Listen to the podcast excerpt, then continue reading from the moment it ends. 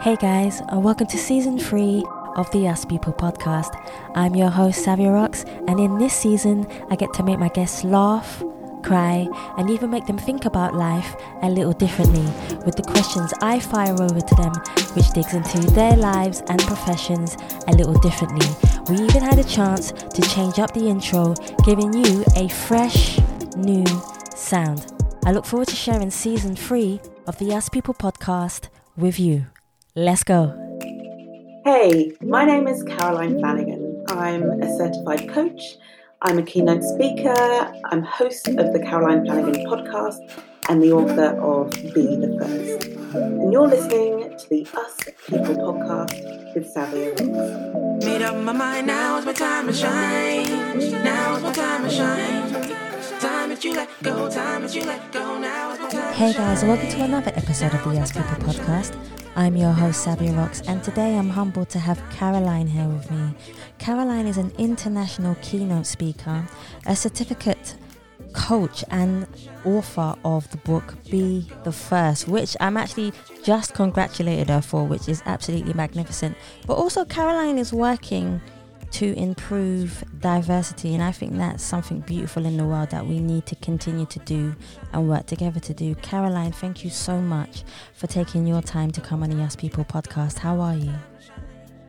Savia, I am very, very well, and thank you so much for having me. It's a pleasure to be here.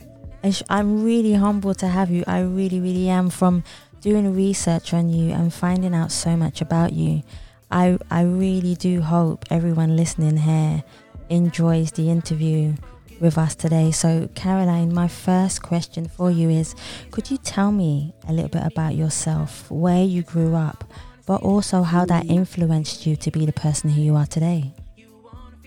Wow, big question right from the beginning. I love it. No messing around, Savia. So where I grew up, how I grew up and the influence it had on me today, it's very different to where I am today, for sure. I think if, you know, the way you introduced me, if people see my online profile on LinkedIn, for example, I don't think, in fact, I'm pretty sure they would have no idea really about how and where I grew up. So, Savia, I grew up in Birmingham. I was born in Birmingham to Jamaican parents, which you'd never guess, of course, from my accent. But yeah, I used to have a Brummie accent. And my parents were never married. I only ever lived with one or other of them. Okay. And, you know, we were from a low socioeconomic group. So my dad was a bus driver, recently retired. And my mum was kind of in and out of my life. She was kind of sometimes around, sometimes not. And really my memories of her as a young girl were very much kind of that she would kind of arrive in this kind of whirlwind, and she's very charismatic, my mum. She would arrive and we'd all be like mesmerised and daunted by her, and then she would sort of disappear without a trace. So that's very, you know, very unusual, very unstable kind of beginning to my life. And then what made it even more so, and I guess was the beginning of the journey that's led me to here, is that at the age of 6, I was sent off to boarding school. Wow. So one minute, you know, how that kind of came about is almost as much of a secret to me as it is to you. Yeah. At the age of 6, you often don't really know, do you, what's going on with your parents and the decisions that they make. But I found myself one day at home and surrounded by people who looked like me, and very much as part of this of a Jamaican community where I certainly had lots of people of colour in my life. And then the next day, almost without warning, found myself as the only kind of black pupil in an all-white, quite privileged boarding school. And really that was a huge turning point in my life, Savia, because I had to find a way to navigate this world. This was in the 19 so I was born in 1972. Yeah. You can do the maths of how old I am. So it's like, this was a while ago. I went at the age of 6, so it wasn't even the 1980s. And that was a turbulent time for race, being black. It was very normal to be called very unpleasant words in the street if you were black. People would cross the street if they saw you coming. That was really normal. So to find myself in that kind of environment was quite shocking. There was, racism was kind of not just rife, but it was just the norm, the kind of comments that would come from, other white students, pupils who had never really met or known black people at all. All they knew was what they saw on the news, which was always bad news, always bad press. So I'd be told things like by my best friend, wow, you're actually really nice for a black person. You're not like normal black people at all. It surprised them that I wasn't kind of stealing or being violent or being, it really surprised and challenged their perceptions of all the stereotypes, which is all the media fed up during that time. So a very interesting start. And then, so I had that school experience of being the only one in the room for a number of years. And then in my secondary school, it was pretty much the same. It was basically the same situation. And it was only when I left in those final years where you started to see a little bit of colour starting to fleck through the school. And that, I have to say, Savia, to then answer your question in full, has pretty much been the trend for most of my life. I'm very seasoned, used to being the only one in the room. I went to Cambridge after my secondary school. Very few people of colour there. If you think there are a few now, in the early 1990s when I went, there were even fewer. And then on to work in the city as a lawyer, again, a very, very wide corporate environment. So that's kind of my journey. That's been my experience. That must have been such a bizarre environment to be in. I think I think at the same time, if you are a person that doesn't see colour, you get used to the fact of having so many people around you and you standing out. But in a way, that can actually be a beautiful thing, because you are not centre of attention necessarily, but you are in the centre of an environment where people like to judge you, but you can also change people's perception of how they see a certain culture. Yeah, absolutely. I would say two things to that. First of all, as a kid, right, and then as a teenager, it's challenging, because what do you want to do when you're a teenager and as a kid? Exactly. You want to fit in. Yeah. So there is also, you're acutely aware of your difference. So when at a young age, it's quite hard to see the unique value of standing out, of being unique, of having a different background or experience or culture. That took a lot longer for me to really recognise and embrace that. But you're absolutely right. From a very young age, and as illustrated, I think, by that comment, oh, Caroline, you're not like black people at all. Exactly, see. I actually took great pride, really, most of my life in challenging people's perceptions of what it means to be black, what they thought black people should be doing or would typically, how they would speak, how bright they might be, and what they could achieve. And I feel that's something that I have been doing my whole life and doing very, very proudly.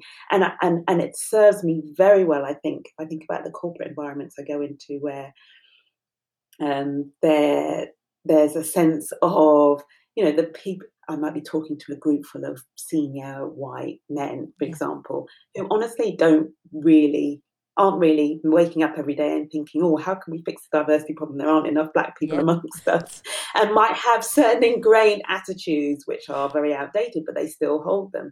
And, I feel very confident standing in a room surrounded by that, that group of people, and being able to stand there and say, whatever your perceptions are of black people, I'm here to show you, to challenge that and to show you different. So I take great pride in that. I think that's definitely something we can connect on, because I work in a building where there is predominantly, I would say 95% white people, and the rest of us are just dribs and drabs of different nationalities. Whereas for myself, I love being the person to come out and say things that will help influence somebody's mind to just think a little bit different. Yeah. And I think if you can take that spark and bring that into somebody else's life, that will help them to think. And when they see somebody else of a different culture, make them understand that not every single person is the same. And I think you're doing that every day, Caroline. That's what I think. I mean, you know, if that's what I'm doing while I'm going about doing my work, which I'm very passionate about, and I'm having that impact, then that's bigger than any dream I could wish for. I mean, that's amazing if I'm doing that, challenging people's perceptions. It's interesting to think about how that comes about. I think there are lots of different ways of changing people's minds, yes. Changing people's attitudes, opening their minds. And for some people, it's the direct way. It's the way of perhaps being very vocal, being very strident, saying things very like being quite confrontational, and you know, not unjustly so in some circumstances. But that's just one style, one way of engaging people on a conversation that needs to be had, on changes that need to happen, structurally, socially. And I think my way, the way I've always been able to do it, and almost been conditioned to do it. You know, at the age of 6 and from then on onwards, I couldn't be banging the drum really loudly about my, you know, equal rights and diversity and all of that. I was too busy working out my way to navigate that world. And so for me, from a very young age, it was about learning how do I form connections with people that make them better, more predisposed to listen to what I say, to hear what I say, to hear my opinion. So it's kind of more of a gentle, subtle approach, but one which I feel is so important, as well as all the other stuff which we need to bring these issues to everybody's attention. We also need those individual conversations, individual connections with people that help them, that kind of demonstrate that they're wrong about me, for example, if they are judging me as a black person, rather than telling them necessarily that they're wrong about me. So that has always been my style of change, which I hope complements everybody else's. I definitely like that. This question is more a reflection of yourself, and I love to ask this question. Can you define yourself as a person? Who do you see when you look in the mirror? But also, what does your reflection say back to you? But then on the reverse side of that question, Caroline, have you ever looked in the mirror and not recognised the person staring back at you? Cool. There's lots in that question, Savia. You know, who do I see when I look in the mirror? It's funny. There are so many things that I see when I look in the mirror, and by extension, I look at my life, right, which is also reflection, and I don't recognize it at all. It's so different to, as we've just heard, right, to how I grew up, and there's lots of reasons for that not recognizing. You know, part of it is because, you know, now I live in a beautiful house, I've got 4 boys, I'm with my husband, we've got this lovely family. It's very different to my experience growing up, and the stresses of money issues, of relationship issues between my parents and family members, and all of that kind of dynamic. So that's really, really different. But I'm also age-wise. I mean, I'm 48. I'm going to be 49 this year. You don't look it at all. No, I think a lot of it, which I'm giving away, even though no one listening to this podcast would necessarily have known. I confess to my age. But the point about that is, you know, to a certain extent, you know, you look in the mirror and you just don't recognize yourself, because you think, wow, I'm a grown-up.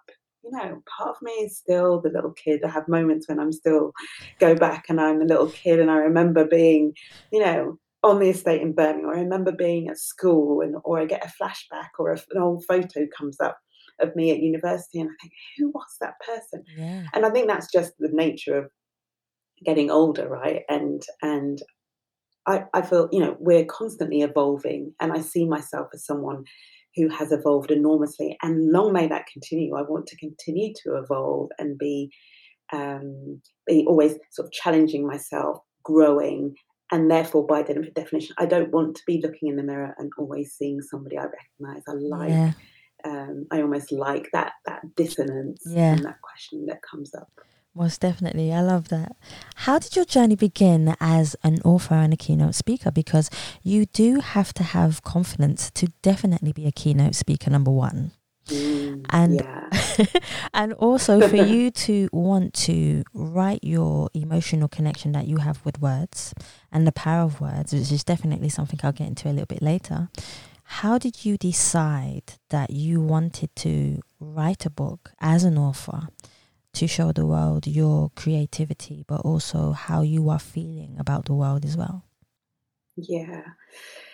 So you're right about that. Takes quite a lot to do both of those things. And they're very similar in the sense that they involve massive exposure, right? You know, when you're doing, you're standing on a stage and you're speaking to an audience, particularly the kind of audiences I'm normally used to speaking to, they are high performers. It's usually in a corporate environment.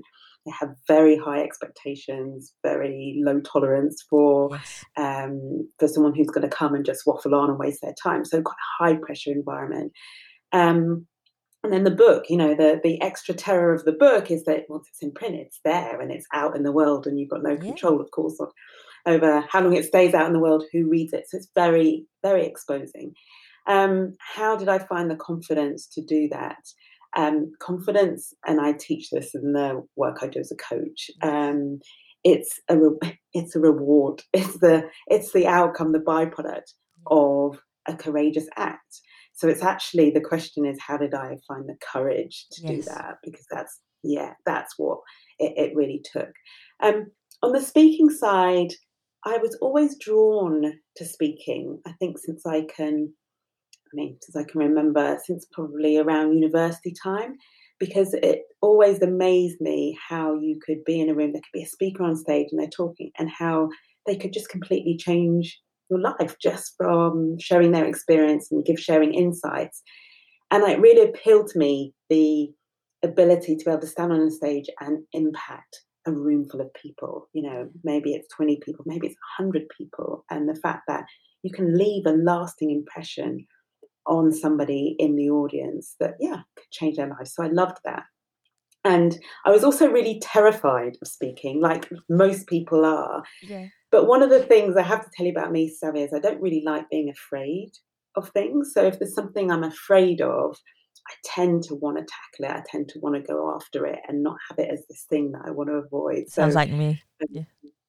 A classic example in my life right now is, you know, I'm doing quite a lot of sort of online training at home, as we all are, to try and keep fit, and there's always burpees that come up in the session, you know, and everybody hates burpees. That's what people say, everybody hates doing burpees, that exercise is really hard. And I'm like, I don't want to hate burpees, I don't want to be afraid of burpees. So I'm like all over the burpees because I don't want to be afraid of them, right? And so to bring it back on topic, that's exactly how I approached speaking. I thought, this is something that most people are afraid to do. I can see the value of it. I don't want to be afraid to do it. I want to try it out. So I joined like a local Toastmasters. I was actually living in Italy, Milan at the time. Yeah. So bear in mind, there was a language thing, right, as well. And I started to just test it out. And oh my God, I remember how terrified I was the first time I did like a 6-minute speech in this really controlled small environment. And I was just dripping with sweat, shaking, could hardly get my words out. I was just absolutely terrified.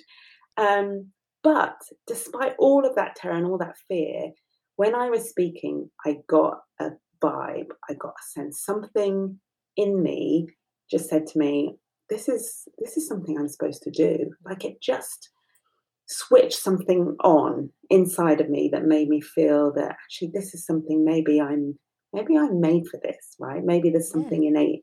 I feel really drawn to it.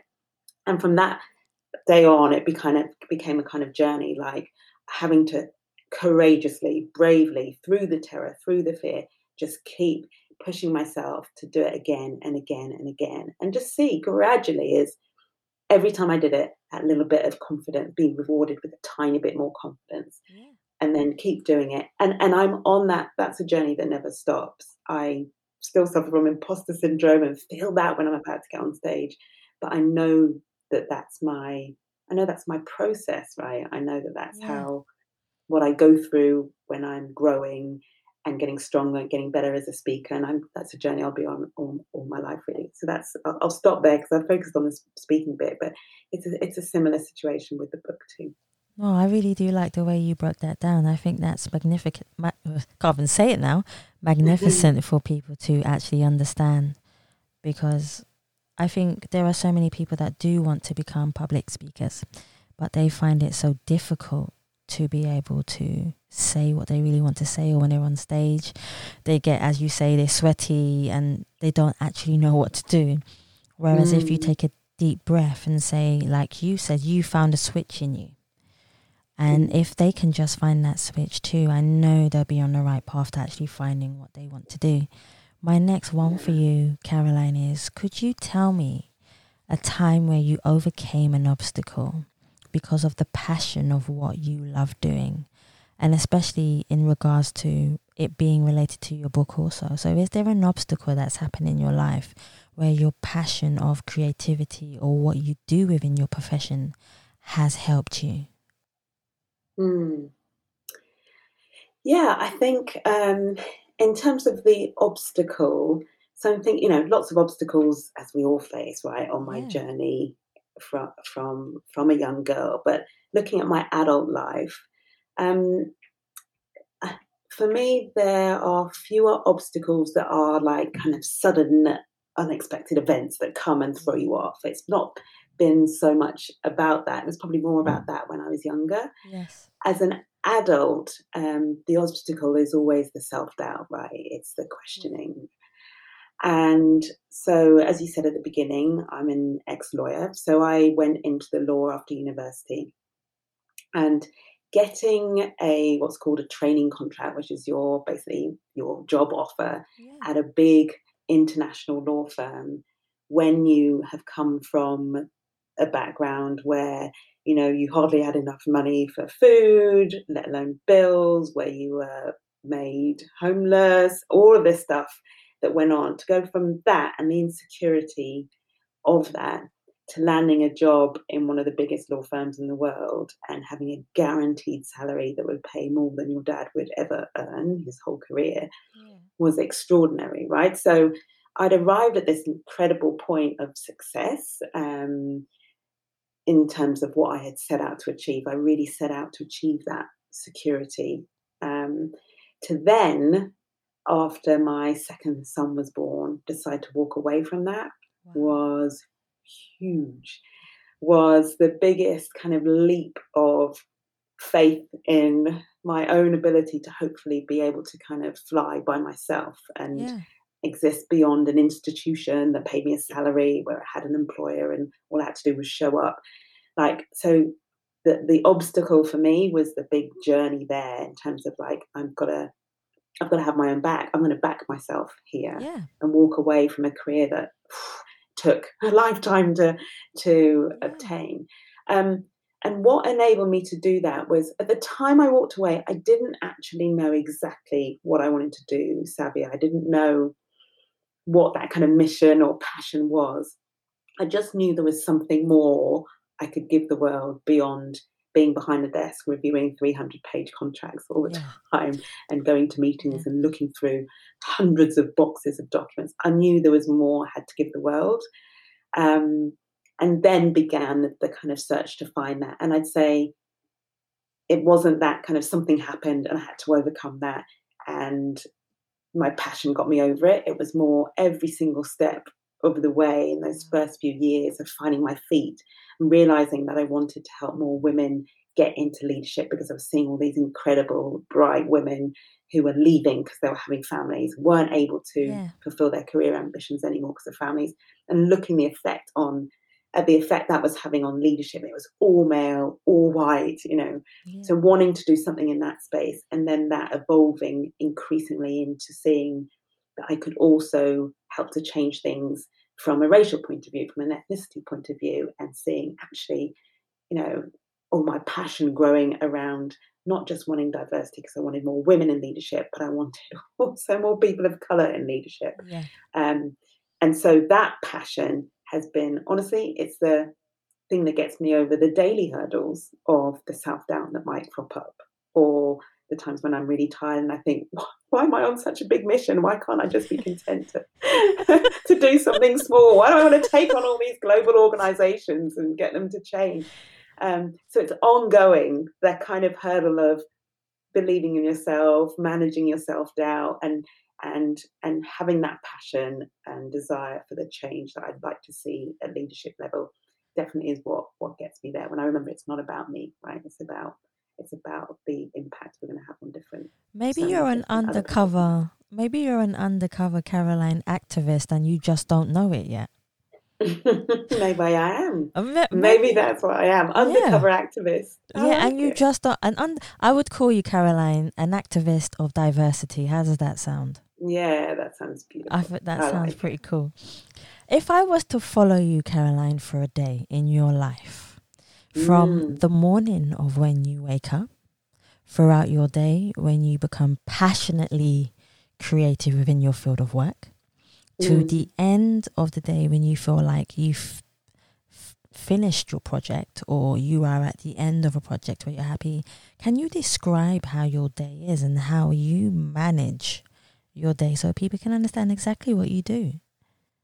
Yeah, nice question. I'm going to be completely authentic about this. I'm going to give you all the fun bits. So look, I'm a massive fan, Savia, in getting up early. I get up early. I conquer the day just by choosing. I choose when to get up. I don't let tiredness dictate when I get up, or in the last minute, I've got to be here. I'll set my alarm half an hour before. No, I like to choose how to start my day. And I always do that. It's gone a little bit up and down a bit with lockdown the last few months, but typically it would be an hour. I always aim to be up an hour before I need to be up, so before anything is required of me, right? So that sometimes looks like 5:30, sometimes it looks like 5:00, sometimes 5:45. It depends, but it's usually before 6, right?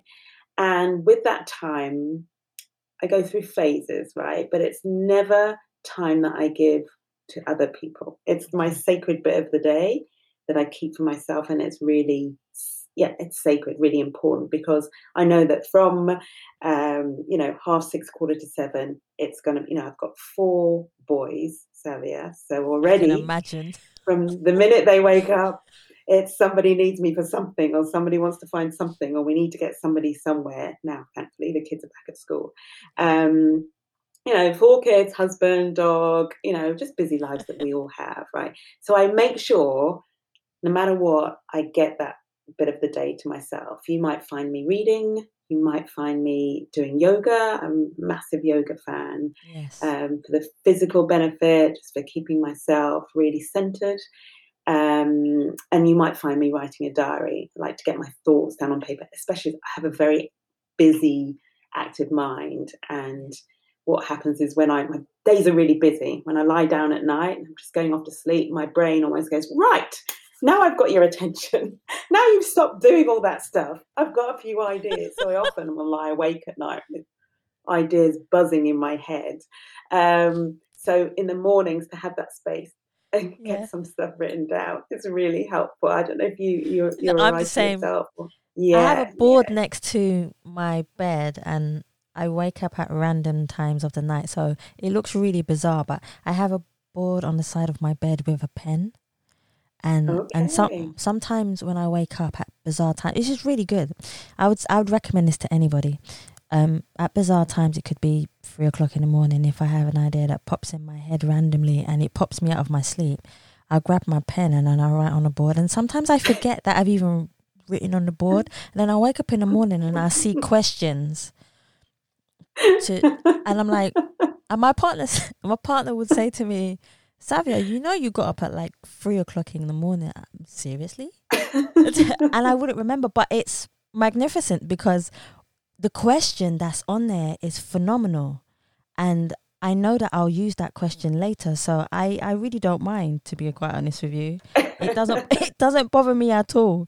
So it's absolutely fine. So I understand it. I would definitely recommend it to anybody, to write a list of things down or have a board next to them to help them. It's definitely a good idea. I love that tip. I might have to try the board, because it's the challenge of not wanting to turn the light on but wanting to get things things are written down, and it's the light goes on, my husband goes nuts, and yeah, it's a real challenge. So I love that, and I also love, as you've like alluded to, you say how magnificent it is to have those ideas or the question that comes to you in the night. There's something quite crazy about the. I love how the brain wants to do its thing. It wants to make all these connect. The brain, I think, is naturally creative and wants to connect things to produce new ideas or things that, you know, insights you picked up from the day, but you haven't had time to sort of process. And I love, although I'd quite like to be able to get my sleep as well, but I love the way the brain will insist on throwing it up to the surface and give you the chance to capture it. And if that's at night and you have to write on the board, so be it, right? Here's a question that connects to our last one, actually. So how do you take your personal life away from your professional life? Because that's definitely one, because as we were speaking before, obviously nighttime things pop up in our mind and we get more creative, just naturally like creative people do. But how do you separate your professional life from your family life? I'll be honest with you, I'm finding that really hard at the moment with lockdown. It's something I've typically prided myself on being able to do. I think it helps when you've got natural rhythms in the house that can break it up. So if you work from home, even in normal times, I would have worked 2 or 3 days from home. And what would happen is I'd hear the kids all coming in, the door slamming, and there'd be this kind of natural break in the day. It was never the end of my working day because kids finish school halfway through the day, 3 or 4 o'clock. But it would kind of jolt me a little bit into kind of remembering I have a family and there's a world outside my head, right? So that sort of helps. And then what happens at a certain point, you know, I'm really conscious. I need to see my children at some point in the evening. I need to have a bit of quality time for them. So children, having children obviously helps, but during lockdown is really challenging because we're basically with our family, our loved ones, our partners all day. And that creates that illusion that you're spending time together, that you're connected with each other, but actually just being in the same space isn't the same way as being connected. And the fact that we're having to work from home all the time, and in the same physical environment in which we're expected to relax and to play and to connect with our family, it is. I know it's a challenge that your listeners will be experiencing, and I certainly have. And I'm really lucky, you know I've got my own office, which is where I'm in now, so I can sort of take myself away for work. But it's a challenge. A couple of things. Music is amazing at that. Music's amazing anyway, but if you can get those few tunes that you maybe everybody likes, you put on to kind of mark the end of the day, I find music a brilliant way of getting you out of one state and into another. Really, really good. And so that would be my first tip. And the second one is really to kind of get those around you to maybe help, like support you, hold you accountable, but in a supporting way, and not to kind of give you a hard time for how hard you work, because that's a bit the danger, right? You'll just keep working into the evening and not really stop, but get those around you to kind of support you, to say, you know, to-do list is going to be there tomorrow, it's still going to be there the next day, you know, it's time to shut off. So a challenge, something I'm working on, but the music definitely really helps. I have a really incredible question that every time I ask this question, Caroline, only 10% of people can answer it. But I have a feeling you're going to... I have a feeling... You like a challenge, so this is going to be good. A challenge. So if I was to say to you, Caroline, if you could choose one song that was the soundtrack of your life, what song would you choose and why would you choose that particular song? Okay, so I have to choose. The song that comes to me, you're going to laugh because I can't remember the name of the song or who sang it. And I do every now and then, I look it up, and this will be really frustrating for your readers. But there's one song that comes to me. I don't know where it sort of came from or how it came to me at a time when I was at school and going through a very difficult time with my family. Very, very difficult, and feeling very alone and struggling and wondering what's the point. And it's a song that goes, the higher you build your barriers, the taller I become. The further you take my rights away, the faster I will run. You cannot deny me. You can't decide to take my faith away or something like that. There's something inside so strong is the name of the song. Now, thankfully, I did not try and sing it for you. I thought I'd spare your listeners' ears. Aww. But you can find the song really easily. But something inside so strong. And that song, you know, I hardly ever listened to it. I can't remember the last time I listened to it. But in terms of impact on my life, in making me feel, it doesn't matter what you throw at me. It doesn't matter how hard you make it. Like, it was the turning point for me where I thought, whatever you ask of me, I'm going to do it and I'm going to do more. Whatever courage is required, I'm going to out-courage you. I'm going to outrun you. I'm going to outwork you. That's my song, my defining song. I like that. So you actually answered it. So you're in the top 10% of people that can actually answer that question. That's pretty cool. That is pretty cool. Yay. I like that. So my next one for you, I'm going to say many different words, but I would like to know which words resonate with you and how you feel about them. So there is power, perception, culture, justice, class, privilege, diversity, race, prejudice. Talk to me about how these make you feel, in your opinion, and which ones stand out to you the most? Do you want just me to pick out generally what I heard from what you can saying? Just pick whichever ones you remember that resonates with you. Yeah, so I'm going to pick one, because I think it touches so many of the others, right? For me, it's power, right? There you go.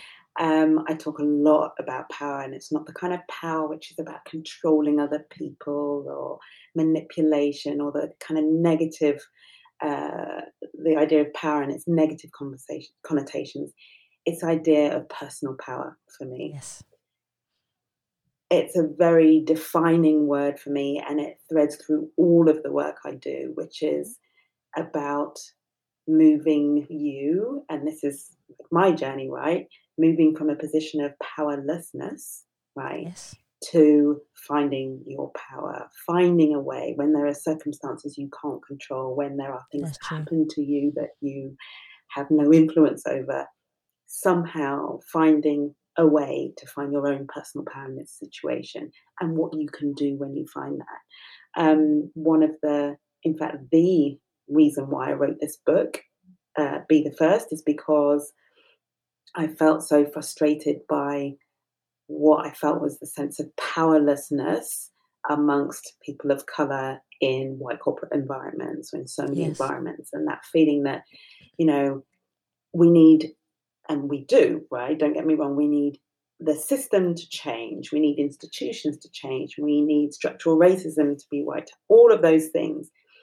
But for me, and we absolutely need that, but as long as we, I think, as people of colour, as long as we are waiting, requiring, demanding, trying to control, and waiting to be able to live our lives and have all our rights, waiting on other people to do something in order to fix it, for me, that means I'm powerless. For me, in the meantime, while it's going to take 10 years for corporate culture to really change to the point where people of colour are equal and have the same opportunities and rights and pay, what am I supposed to do in the meantime as the person of colour who has to go to work and who has to be the only one in the room and feel like they don't fit in?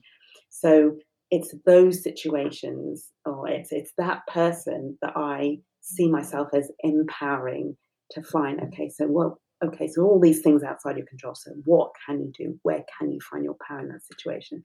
So that's the ethos of the book. It's what I stand for. It's what I attribute kind of my success, if that's what we're calling it, to, is that ability to find power in situations where I felt powerless. And hopefully you've heard in that the things, you know, the other words that it touches on. So it touches on issues of race, right? Because that's the issue about race, is the powerlessness of being, a black or member of an ethnic minority group, and there being a dominant group. It touches on diversity, because that's what we want to change, right? We want greater diversity at the top. So, I feel like that word for me, and the meaning it has, threads through a lot of the words that you've mentioned. I like the fact. The reason why I asked that question is because for me, it gives me intuition of what resonates with you the most. Mm. Because there's so many words that I've said, but I've noticed within people, the word that they choose is the word that resonates and impacts them or reflects some kind of reaction or emotion in them the most. And I love asking that question. Thank you for saying power. You're the first to say power. Seriously. So you're the first to say power. Cool. Yeah. That's definitely cool. This one is a personal question. So what is the one thing you battle with in your life that nobody knows that you would like to share? It's a hard one. Yeah, it is. It is a hard one. Okay, so I know what I'm going to answer to this question. So the thing I battle with most in my life, still a little bit, I'm not saying it's every day, but it's there, and it's been there for a long time, is the tension between my heritage, so both my parents are Jamaican, and my experience and upbringing. So me being kind of plucked from a Jamaican culture and world, and into this very white culture where I'm just surrounded by basically, fairly affluent, middle class, white people, and seeing that life. And that really, and me seeing the difference between the kind of experiences and expectations and lives of people in my family, family members, other members in the Black community, and seeing, it was a messy old childhood mine. I was exposed to things I would never, ever want my children to be exposed to, or any child. No child should be exposed to. I witnessed things no child should witness or have to cope with. So for me, having this strange existence where I would be at school in this kind of white world, where friends talked about going on holidays and their mum and dad, and they had stockings at Christmas, and then coming back to my personal life where Christmas was like kind of sometimes like a little bit like might have been some violence involved, there might have been some unpleasant stuff involved, like that. Just I cannot tell you like the contrast and the challenge of living those two existences. And as a result of that, as you can probably imagine, Savia, like there's a certain amount of like being alienated from both those sides. So in the white world, I was this anomaly. I was this, one black person in the room, didn't fit, very different culturally, right? So an imposter, and it's why imposter syndrome is my big subject, right? Area of expertise. Being an imposter in this white world. But what I saw, what I was exposed to, and the hunger and the drive that I acquired as I learned. I had opportunities to learn, to study, and my hunger for doing well and for studying hard and elevating my situation so that I wouldn't have those experiences anymore, right? I wanted to be an adult that didn't have to be evicted and be surrounded by unpleasant or exposed to unpleasant scenarios. So having that drive meant that when I was back in my family, I was also an imposter, right? Yes. Because I was the one that I was just wanting my head in my book all the time. I was the one studying hard for my A-levels when my cousins of the same age were, at the ages of sort of 17, 18. In my family, if you hadn't had children then you were a freak. I was called names because I'd rather have my head in the book rather than having children and being able to, and this is not playing into stereotypes about Black people. I'm talking only about my experience. It was not the done thing. You were teased for being a bookworm in my family. And as you can hear, right, I lost my Birmingham accent. I don't have a Jamaican accent don't speak patois. My family do. So for me, going home to that environment is, again, I'm an imposter here as well. Like, who am I? And that's been a tension for me, I'd say, my whole life. And one of the wonderful things about writing the book is it's the kind of wonderful expression of what I found to be so positive and powerful about that, which is, hang on a minute, I've kind of got a foot in both camps here. Exactly. Yeah, I'm not fully in one, I'm not fully in the other, but I can kind of dance between the two. And that was a really empowering revelation for me. It wasn't overnight. I'd say it's been over the last few years to really step in and own that rather than feel the discomfort of, you know, feel discomfort in that, in both worlds. And the last thing I'll say in terms of, because you asked me what would I want them to know, listeners to know.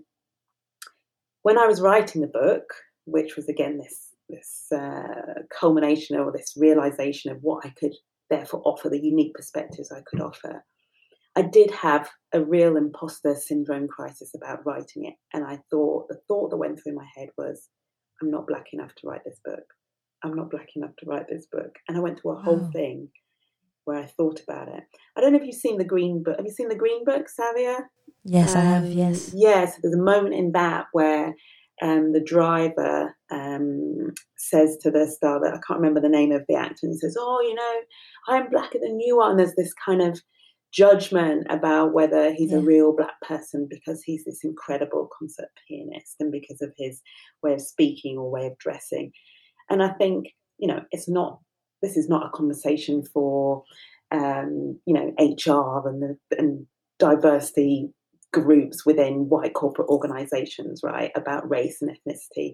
But I think it is a really important conversation, perhaps within our own community, of like, how are we defining ourselves? And yes, we define ourselves as black, but within that, there is so much that is different, that is varied. There's so much complexity within just under the umbrella of being a black person. And I think it's really important that we recognize that. So we're also not stereotyping ourselves and saying that somebody who speaks like me shouldn't be, you know, isn't black enough to write a book.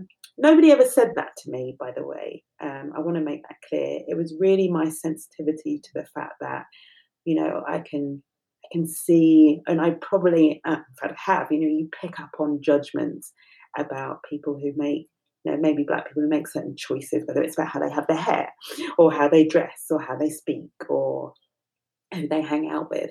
And so that's definitely something I had to work through. And I'm so glad I did. Like, the book is so much a better book for that, because coming out the other side of that and embracing my answer to what it means to be black to me is, this is what it means to be black to me, and my experiences I can draw on, and they will resonate with who they resonate with, and that's all that matters. It was a really big moment, big journey for me. I see nothing wrong, Caroline, with you being an educated person. Thank you so much. I think throughout a lot of my life, people saw me to be quite weird because I was the one who always observed people. I am a people watcher, as natural. And when I do that, I find that I gain a lot more wisdom of understanding people. And that helps me be able to understand them and how to talk to them in different environments. But when it comes to, for instance, black people, or you're bookworm, or you write too much. My one, I wrote too much. So for me, it was... Sometimes our cultures, because I'm half Jamaican and half Indian, our cultures will say we're bookworms or we write too much, but we are educated. Whereas the media, and this is just my opinion, the media has put a certain perception on how black people are as a culture, like you said earlier on. But just because we are educated, is that not a good thing? Is that not a forward step for us as black people to be able to educate ourselves, as well as educating the next generation coming in, to let them know that you are not by yourselves. We are opening the door for you to make it easier for you to be able to walk through. Which kind of leads me on to my next question for you, which is, how do you feel about the next generation, knowing that you have 4 boys and they are the generation of the future? How do you feel they will use their creativity within any profession that they desire to be in, to help change the world in racism, in fighting for equality, for rights, empowerment? How do you feel like the next generation will be able to move forward, as we have opened the door for them to make it a bit easier for them? I think my answer to that, both in terms of my children, but also the next generation generally, is for me, it's by being an example of what's possible, right? So in terms of what they then go on to do, I hope that it's to always challenge, like, and always have this sense of, like, I don't want them, and I hope, and I can see it in my older boys as well, they don't do impossible. They don't see that certain things are closed off to them. Yeah. There's a confidence in them, which I, you know, like, burns sometimes so brightly. I'm just like, I look at them and I can't believe their sense of self, and it's wonderful, right? Lovely to see. I don't know how they'll change the world. But I know that so far they have a sense of entitlement to be able to change the world, to be whoever they want to be and go as far as they want to be. And I use that word entitlement deliberately, because that's not something, you know, that's the big difference between generations. Yeah. Like, since when could we, as a, you know, as a generation of, like, I'm I think older than you, but, like, since when could Black people feel that they were, and I don't mean deserving, because of course deserving, but entitled, like claiming it as a normal right that you wouldn't even question. Like, that's what I want to see, and that's what I am seeing, I think, in the next generation. And I think as the old guard sort of die out, and those who are very stuck in their ways and rigid about the old norms and inequalities, that's what I see coming through. It's like, the starting point is that we're all equal. The starting point is, I'm just as entitled to this as you are. I may be Black, you might be white, but we're equally entitled. And I can see that entitlement, and I'm loving that and relishing and nurturing that as much as I can. I hope that answered your question. That's where it definitely did. Yeah. No, it definitely did. What do you feel most curious about in the world at the moment? What makes you curious, Caroline? What makes me curious? I'm curious about, I mean, lots of things make me curious. I'm trying to kind of be more focused in my answer. I'm curious about where Black Lives Matter is going to lead. I see, you know, we had the big kind of, the tsunami, right, effect of last year, and George Floyd, and, you know, the amazing explosion of that onto the sort of global consciousness, which is amazing. Yeah. And now we're seeing a kind of, obviously, a sort of simmering down, but the world has changed, right? So it's never ever going to go away. But I'm very curious as to where we go next, is the way to put it. So we have the big kind of massive event that throws everything up in turmoil, and then we have the risk of, which I don't think will happen, but the risk of, like, something else big happening and replacing that, and suddenly we're back and nothing's changed.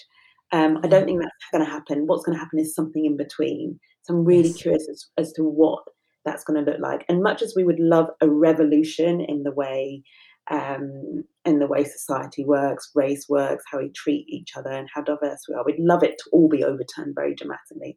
I don't think that's how it's going to be. It's going to be much more gradual. So I'm curious as to kind of what shape and form that's going to take. And I think, I mean, talking about the next generation and the younger generation, that's my curiosity, because I kind of want to see, well, what are they going to do with it? Where are they going to take it? That's what I'm curious about. Where does the next generation take this battle, this challenge that we've been fighting?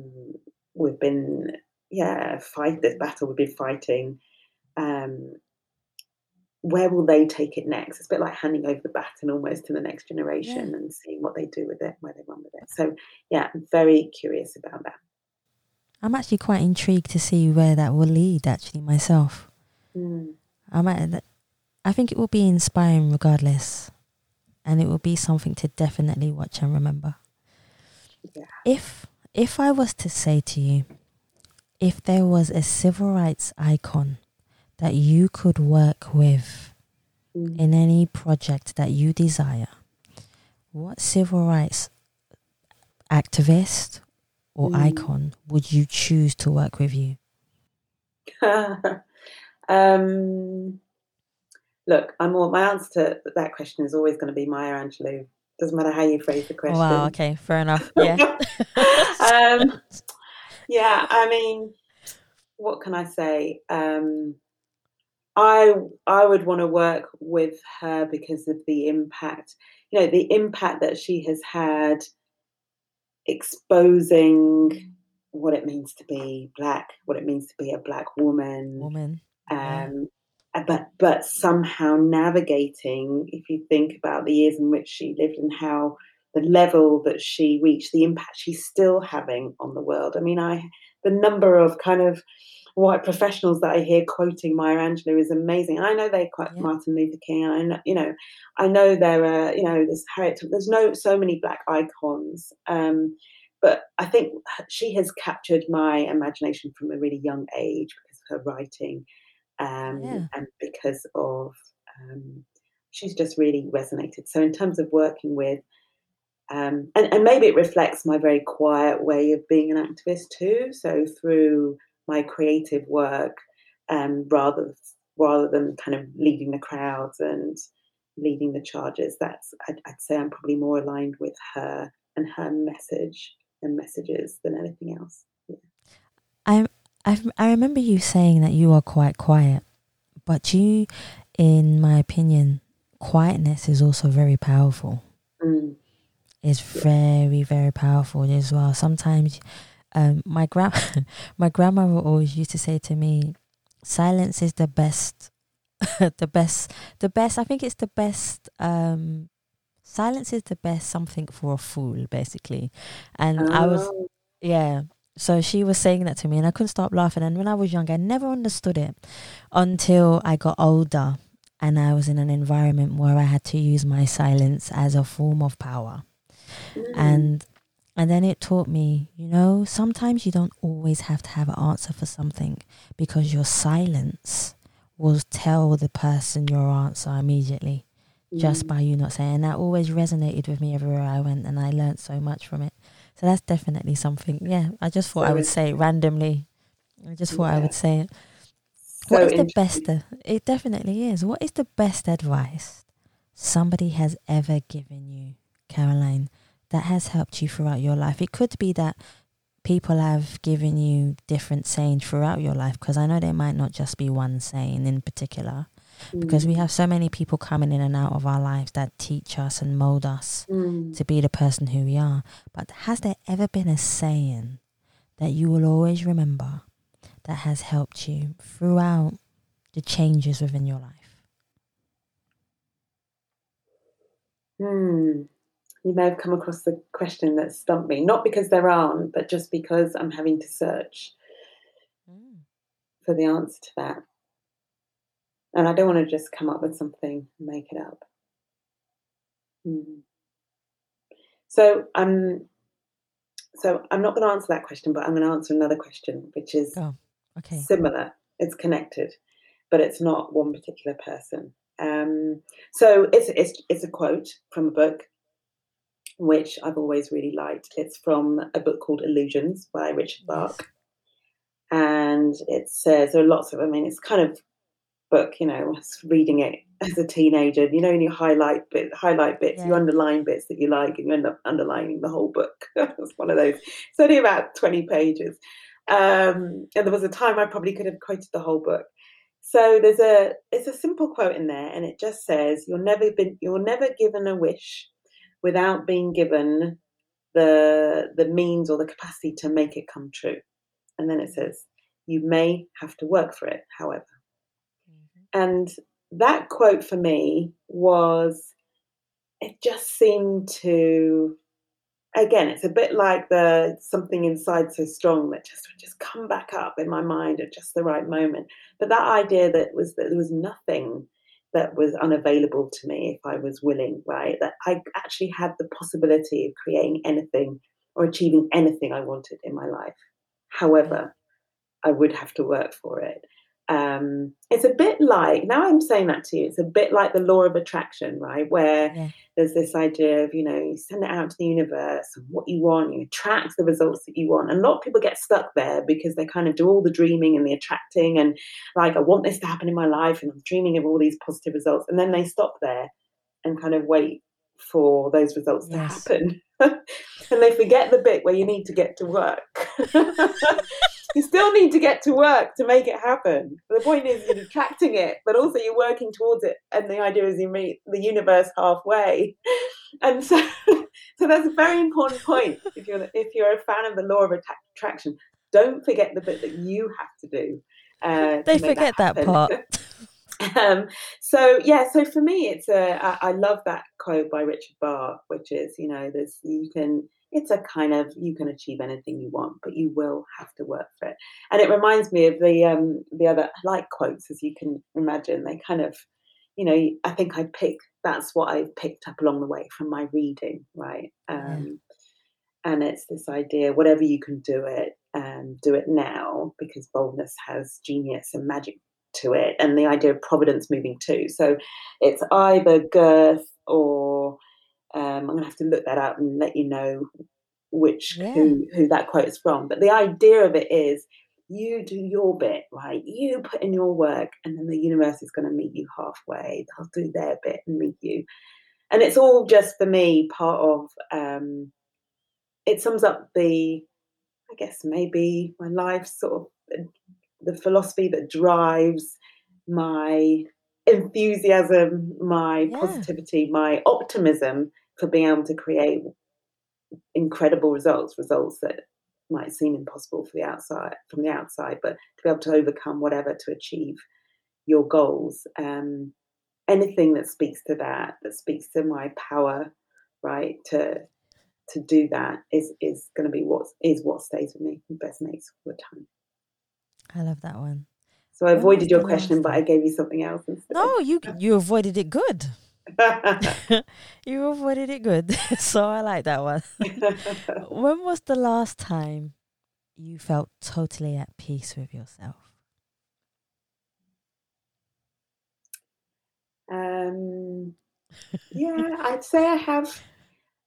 say that I have moments of that a lot.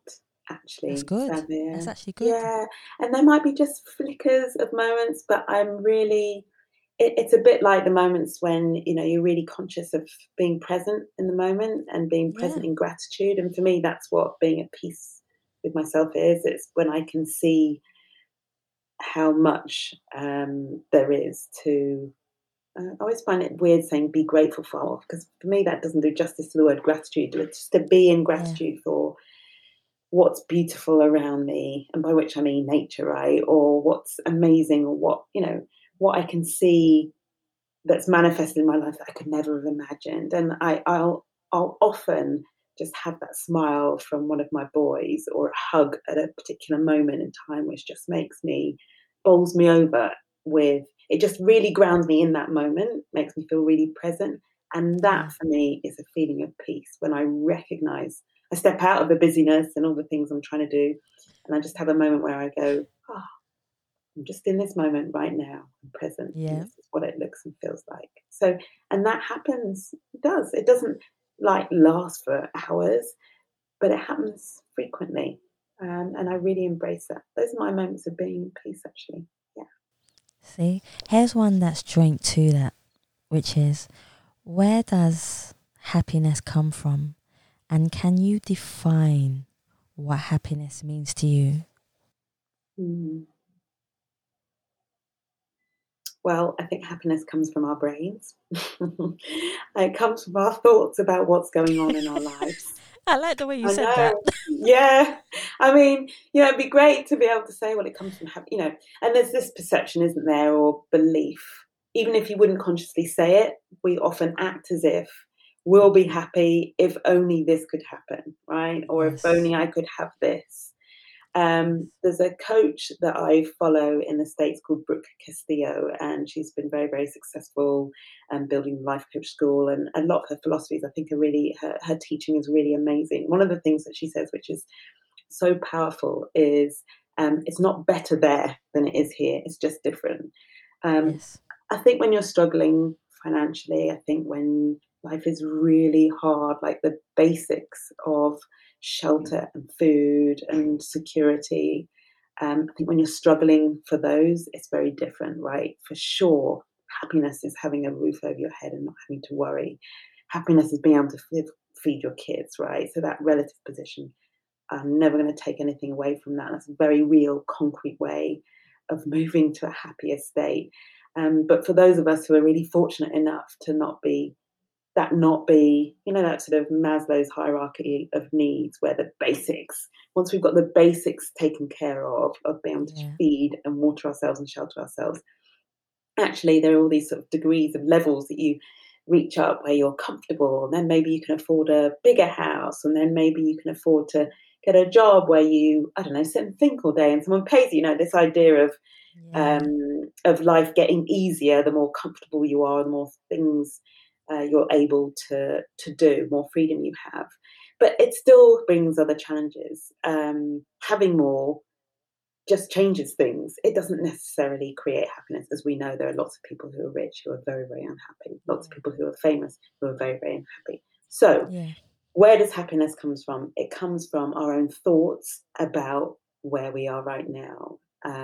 I could wake up today and have everything. I've woken up this morning, have everything like this, and just been really miserable about the fact that, you know, my husband's been a bit grumpy today. My kids, you know, one of my kids is not speaking to me, or, you know, I haven't been able to get this piece of work I'm trying to get done. I've been struggling to do it. It's been quite a stressful day. I really get caught up in the kind of all the things that are wrong with my life today. Of course, no happiness there.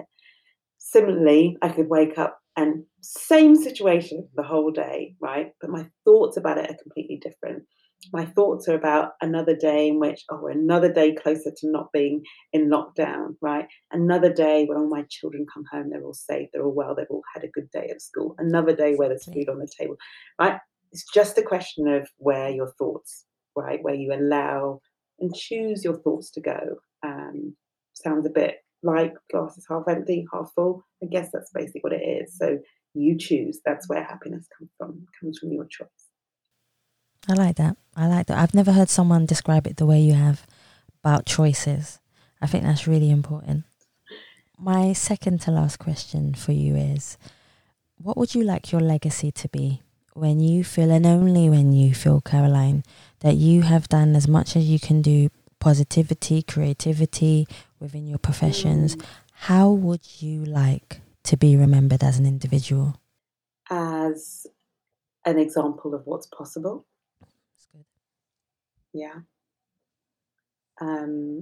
I think when you asked me that question, I mean, I'd love to, you know, it would be great to be remembered as having made an impact on diversity and corporates and leadership, and that's my day-to-day job, right? And I care about that very much.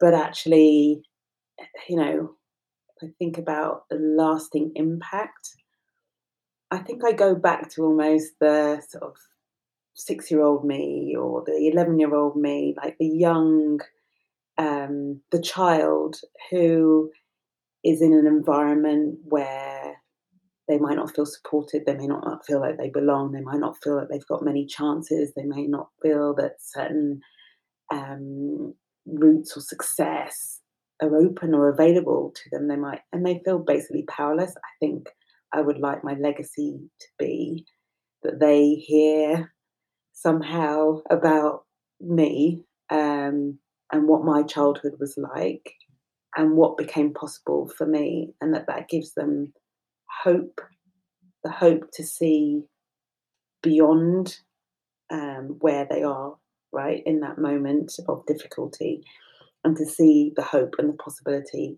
of their lives or their world being really different and being better.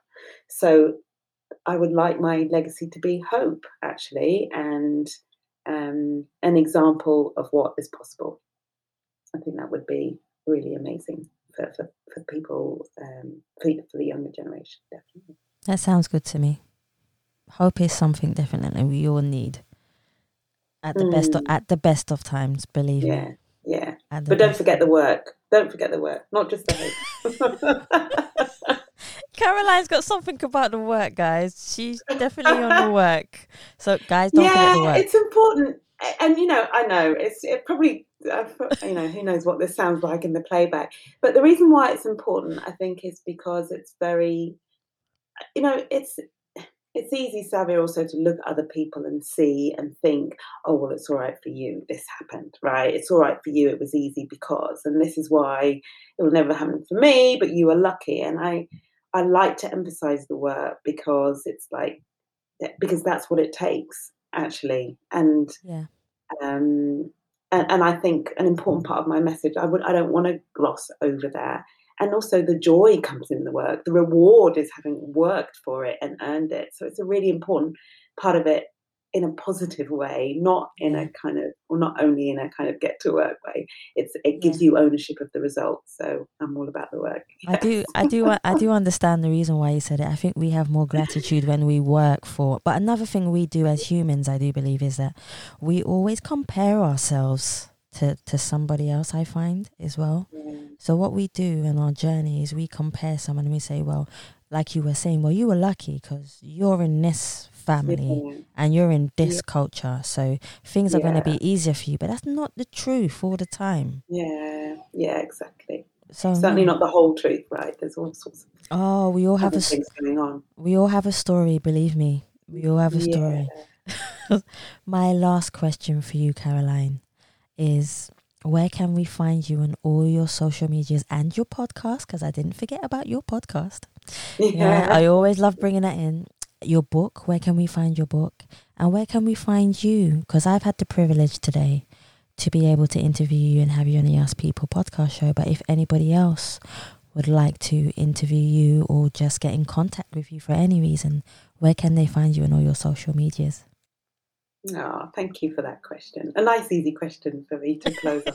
So, Savia, so you can find out more about me on my website. It's the easiest place and easy to remember. It's carolineflanagan.com.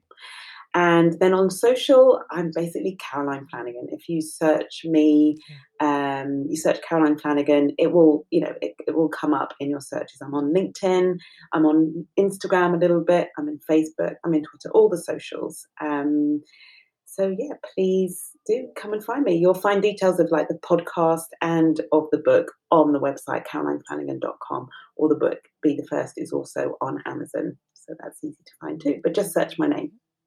Please support the book, guys. Please support the book. It's important that we support each other in what we do, especially when it comes to creativity and our professions.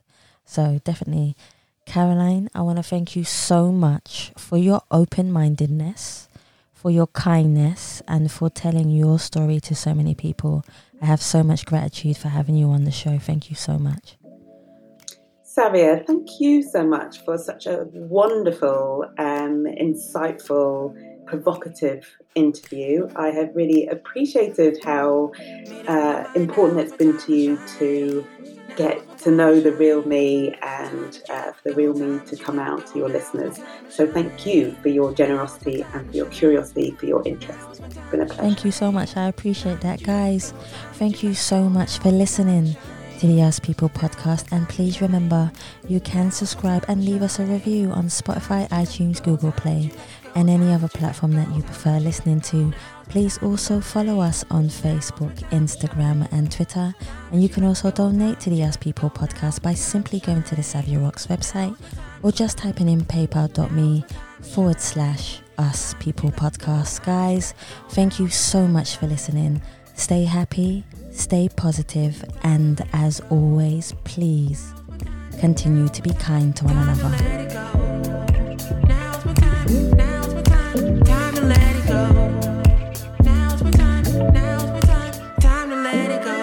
is the time for me to focus. Stop all that playing, hocus pocus.